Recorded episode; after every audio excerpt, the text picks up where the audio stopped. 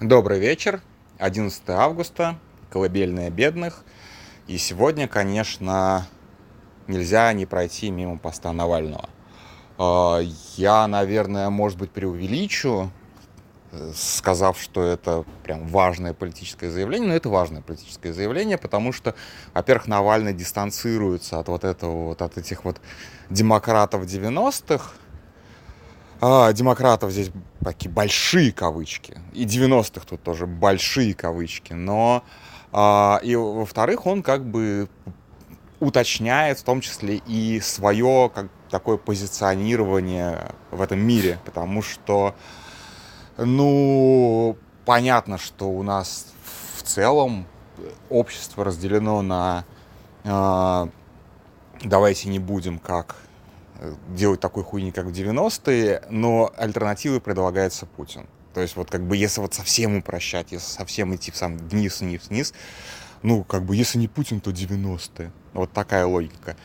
И его претензия к 90-м абсолютно справедливая. Тут как бы продолжая заочную э, дискуссию с э, вот этим вот эпиком э, Милова про других 90-х, где он, в общем-то, как раз выступает, вот как бы прыжок Навального, он больше не, мы потом дальше еще я скажу и про, там, про Венедиктова, и про всех остальных, а, но это на самом деле больше прыжок на его союзника Милова, чем на, а, чем на всех упомянутых, потому что, конечно же, такой панигирик 90-м, который сделал Милов, а, Навальный его полностью разрушает. И здесь очень правильный момент, что действительно вместо, вместо системных реформ, которые требовались стране а, в тот момент, да, они, в общем-то, и сейчас требуются, и, в общем, всю дорогу требовались, но в тот момент они требовались наиболее остро. Что мы получили? Мы получили марафон по удержанию власти. То есть э, вот это вот там выборы 96 -го года, операция преемник 99 -го года, все эти вот путинские манипуляции с э, выборами, с законами, с конституцией, с назначением там Медведева своим вот этим заместителем и так далее. И это же все марафон по удержанию власти. Это вот очень важно понимать, что э, сама идея а, какого-то вот нового режима, да, вместо коммунистического, она выхолостилась в то, что мы просто должны удержать власть физически, любой ценой. Это цель. То есть не власть как средство для того, чтобы что-то сделать страну, со страной хорошее, ну, подразумевается, что хорошее, а цель, чтобы мы были при власти, потому что наша власть правильная.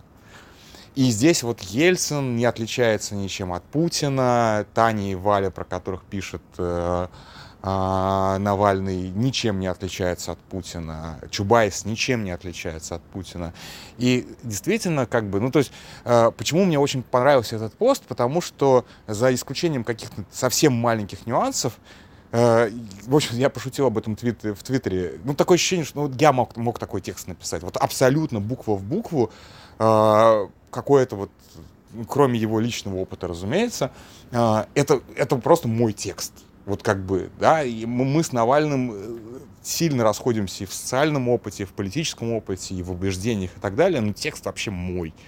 Поэтому как бы говорить о нем в, э, типа, в таком критическом ключе я вообще в принципе не могу, потому что реально я могу под ним подписаться и просто выдать за свой, как бы, как бы точно-точно не копирую, что называется.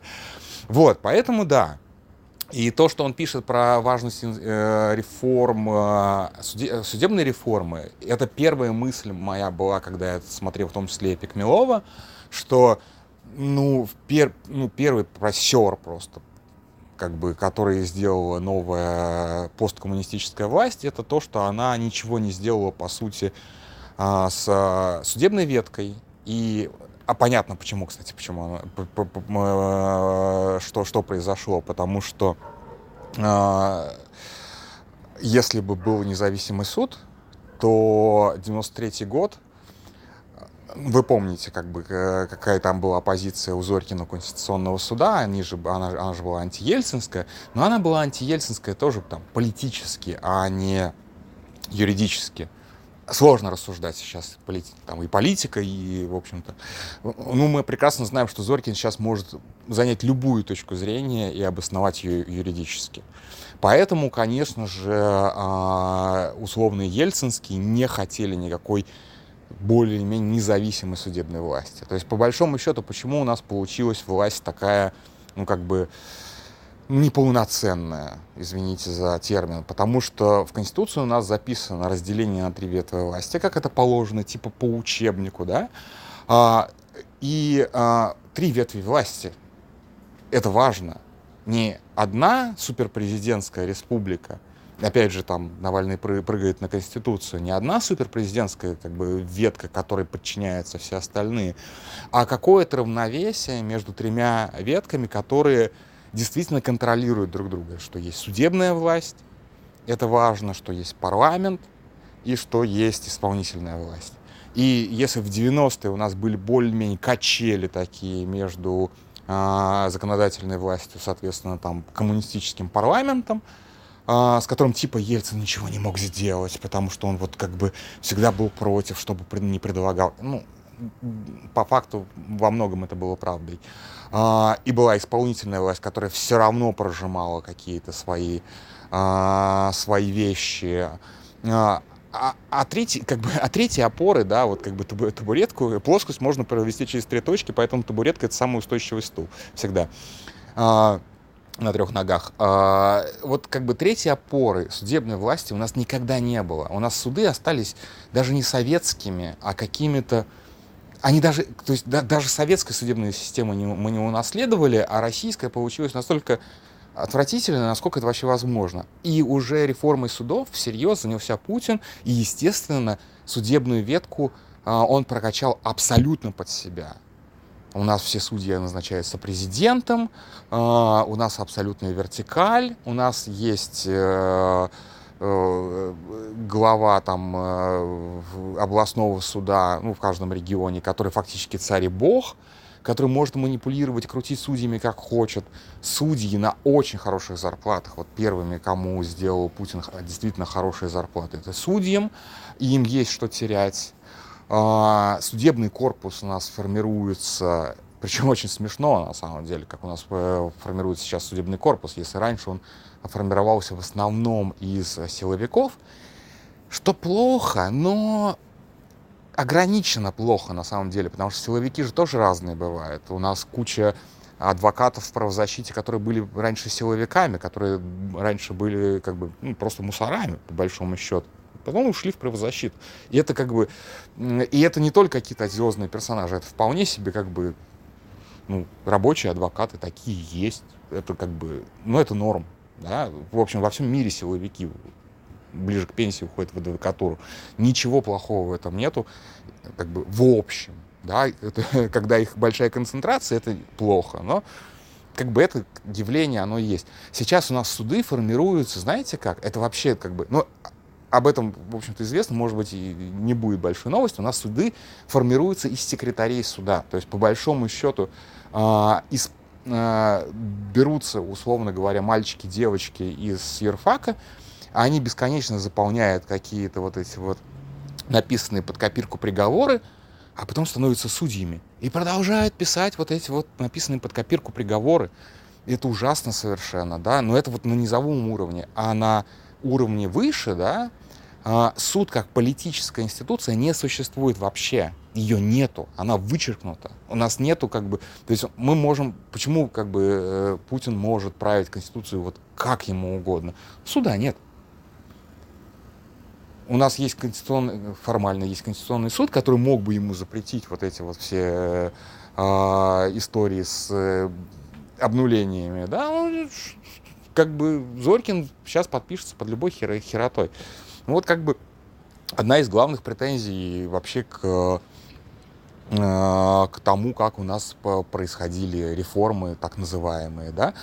И в чем, собственно, суть Путина-то? Как его ставили вот эти вот самые либералы, про которые, э, демократы 90-х, про которых, э, на которых сейчас прыгает Навальный. В чем была суть-то?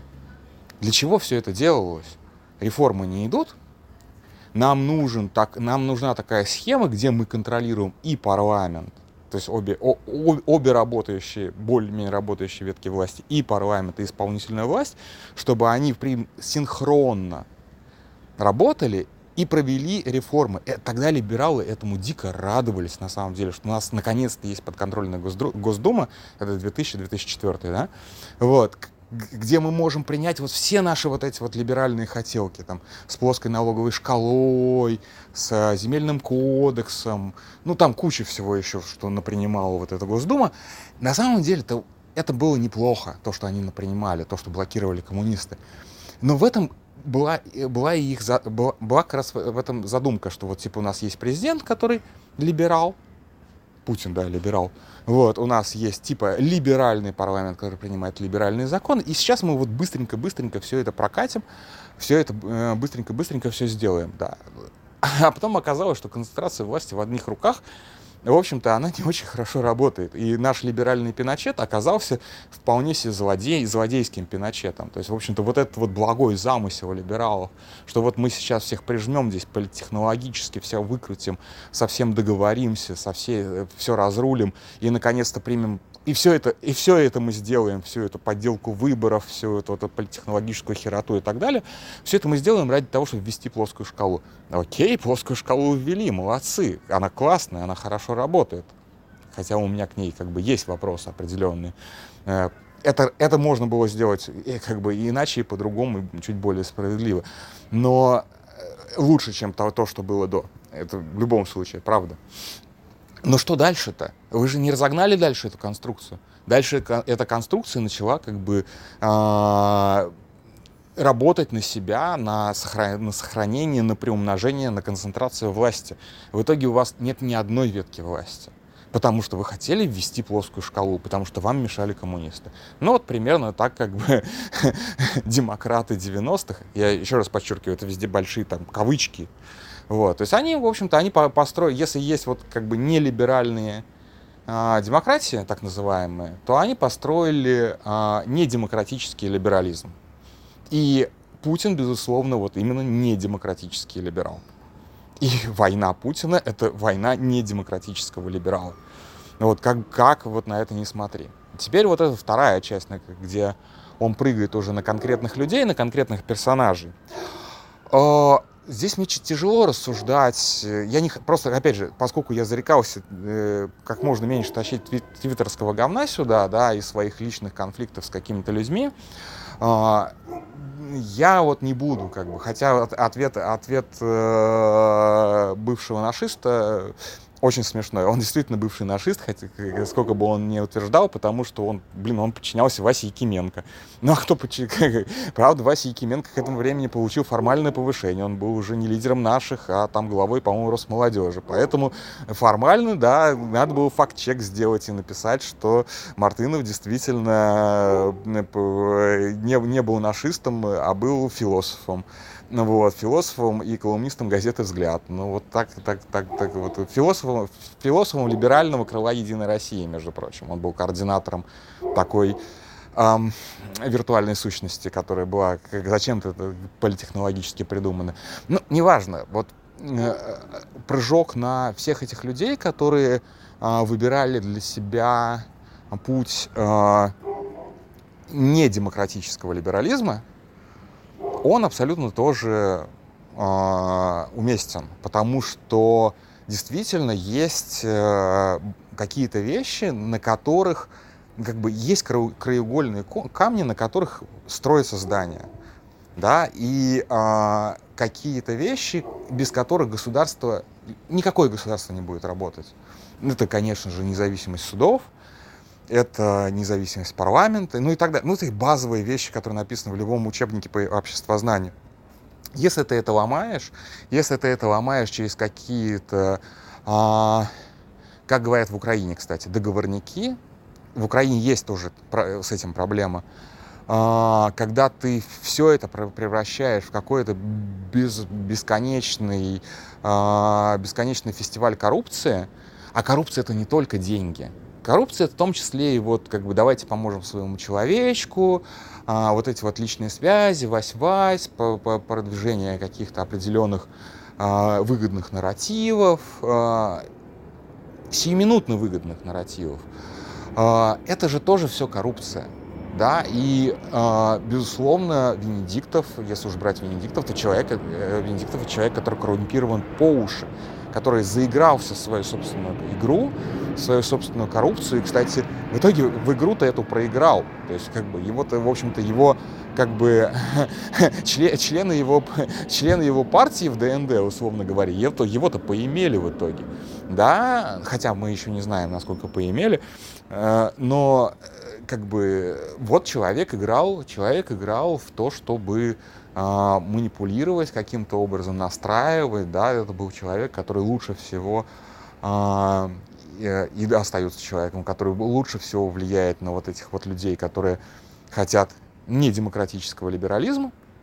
Он, без, безусловно, самый, один из самых э, главных, э, один из самых главных евангелистов недемократического либерализма.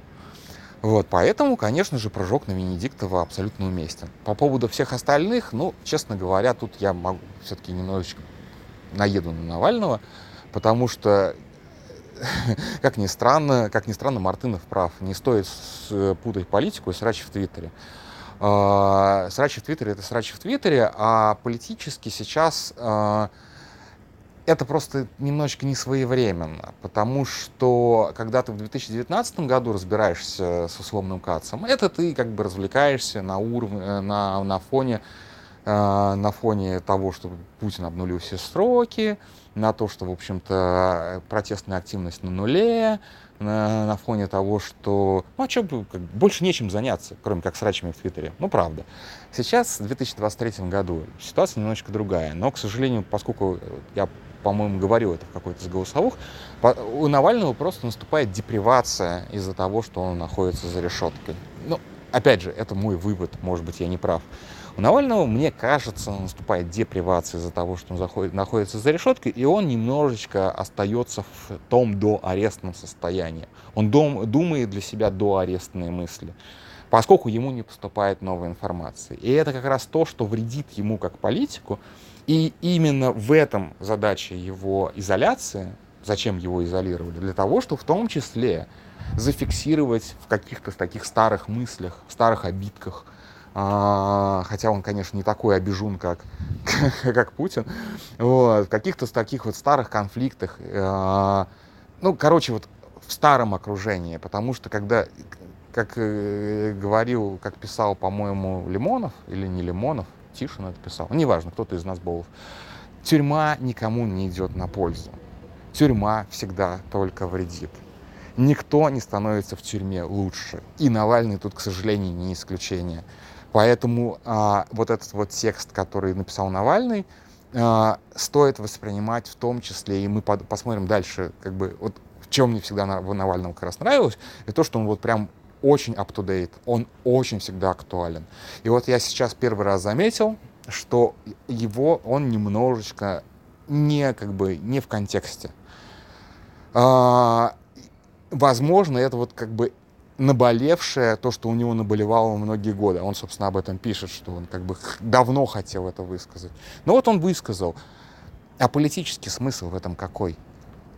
Как бы он пишет, как бы он пишет о людях, которые, в общем-то, сейчас на фоне войны, ну, в общем, те, кто есть, да, то есть не те, что они были в 2019 году. Поэтому, как бы, я бы, наверное, на его месте, ну, как бы, ну, на его месте, да, на, на месте человека, который получил 19 лет просто как с куста, ну, такое, знаешь, знаете ли, да. Но, тем не менее, да, вы поняли мысль, что не, как бы, что речь идет не о том, что Навальный там, мудак и так далее, а то, что тюрьма, безусловно, влияет э, и на такого один форинер очень хорошо все-таки про него высказался, что он типа политическое животное. Это не оскорбительно, это вот просто человек, у которого есть инстинкт политический. Вот да, как бы даже на такое политическое животное, как Навальный, тюрьма, к сожалению, тоже влияет. Вот, поэтому, но при этом в целом, я считаю, вот этот вот, вот это вот его дистанцирование от недемократического либерализма, это очень-очень круто. На этом, наверное, все. Большое спасибо, что дослушали. А, и, наверное, до послезавтра, потому что завтра я а, планирую праздновать день рождения брата. И, в общем-то, я, если честно, уже начал праздновать. Вот, а, я нахожусь в Израиле, кстати. Вот, не то чтобы я охочусь за Воложем, но, но было бы неплохо, как бы, было бы неплохо внезапно его где-нибудь увидеть. Вот, и а, я без микрофона, может быть, сейчас вот звук будет не очень хороший. А, в понедельник я вернусь э, к приличному вещанию. Ну вот насчет завтра и послезавтра, не знаю, постараюсь что-то сделать, но не факт. Вот, на этом все. Большое спасибо, до свидания.